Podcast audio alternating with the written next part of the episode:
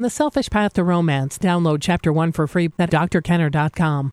So, you may be having problems. Maybe somebody is doing too much for you in your life. You know, we all talk about being neglected, and it's very sad to have parents who don't care for you, brush you aside, they're indifferent to you, they lead their own lives, or a husband or a wife who does the same thing.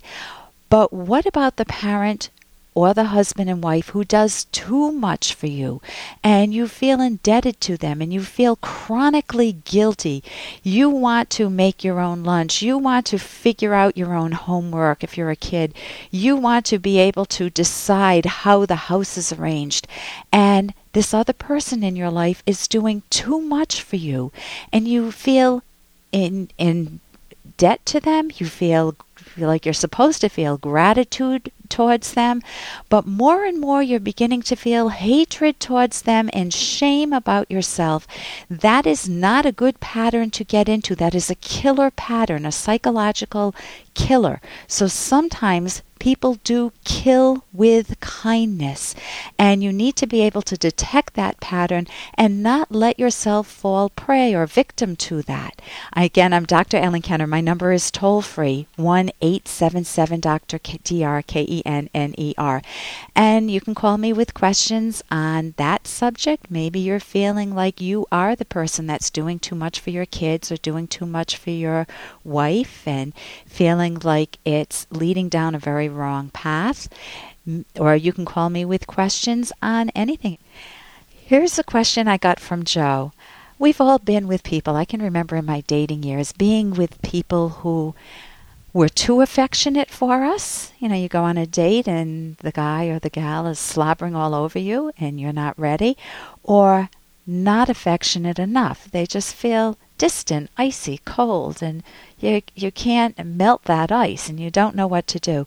Joe's struggling with his fiance and let's see what your take is on this. Dear Dr. Kenner, my name is Joe. I'm an affectionate person. I like to hug, kiss, cuddle, and any other activity that involves my fiance, Marge. I enjoy being physically close. Marge, on the other hand, is a distant person. She likes her space. She rarely initiates affection and does not want that type of contact initiated by me unless she's in the right mood, which, of course, I respect, but I can never tell when she desires it. This is causing a lot of tension. How can we both get what we need to be happy without me feeling neglected and her feeling smothered. Thank you so much, Joe. Joe, that is a common, common problem. And my guess, if the visuals I got initially with just that, now you come home from work and you want to give her a hug and go on and uh, go out in the backyard and maybe mow the lawn or do some paperwork, or you want to just give her a kiss, or you're sitting watching a movie and you want to cuddle. That was my initial view of what you were asking me. You know, she just doesn't like any physical contact, and that raises some red flags. It's like, what was her past? What was her family like? Were they cold and distant? Did she never get that affection and this is odd to her? And is that what's going on, or did she suffer from some trauma, some abuse, and you know, giving her a cuddle, coming up from behind her and just hugging her, cuddling her around her ribs, makes her feel remember the trauma. You know, is that what's going on? And then I, I thought as you went on, it seems like you're talking about sex. It seems like you're talking about intimacy because you're saying you don't know when she's in the mood. When is she in the right mood? So that is a very common problem. Let me d- describe what may be the pattern, but it's a very typical pattern, is that your invitations for intimacy, and typically this is true of guys, may be too fast for her not the right type of invitation, not the type she wants. It may be at a time that she's not interested in intimacy. It may make her feel enormously guilty. I'm not satisfying him. And so she may say she needs her space. This isn't a good time. But then if she starts to develop a pattern of feeling guilty that I can't please him, and I should do this to please him, but I don't feel it right now, then she's making a common and oh, I want to say tragic mistake because she wants to it, the woman should be able to keep that sense of intimacy alive for herself, not to not to dutifully please the guy. If she dutifully tries to please the guy, she will begin to hate sex, and that's not healthy for either of you. So here are our, a couple of questions. Do you know what turns her on? Does she know what turns her on? Would she would you guys be willing to have a conversation about that? Would she be willing to tell you what's a turnoff?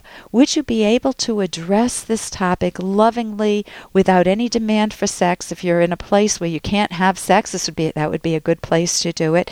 What has sounds like it's set up is called a distancer pursuer relationship, where the more you pursue her, the more she distances you and then you pursue her even more because you don't want to feel rejected.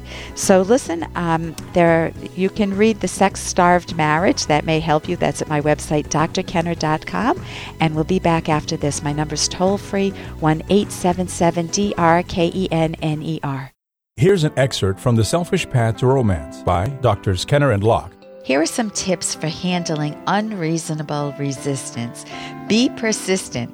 Go into detective mode to identify the real issue. Draw your partner out so that you both can explore his or her reasoning. Help me better understand why you disagree so strongly. I'm wondering if something more important is causing your anger. Such comments or gentle questions invite your partner to talk and encourage your partner to be more specific and introspective. If your partner continues to be evasive, persist in addressing the topic and your partner's evasive tactics. You might say, I noticed that you just changed the subject again. What's really bothering you? Continue until you conclude that it's truly hopeless. If this happens repeatedly, reconsider the relationship. Download Chapter 1 for free at drkenner.com and buy it at amazon.com.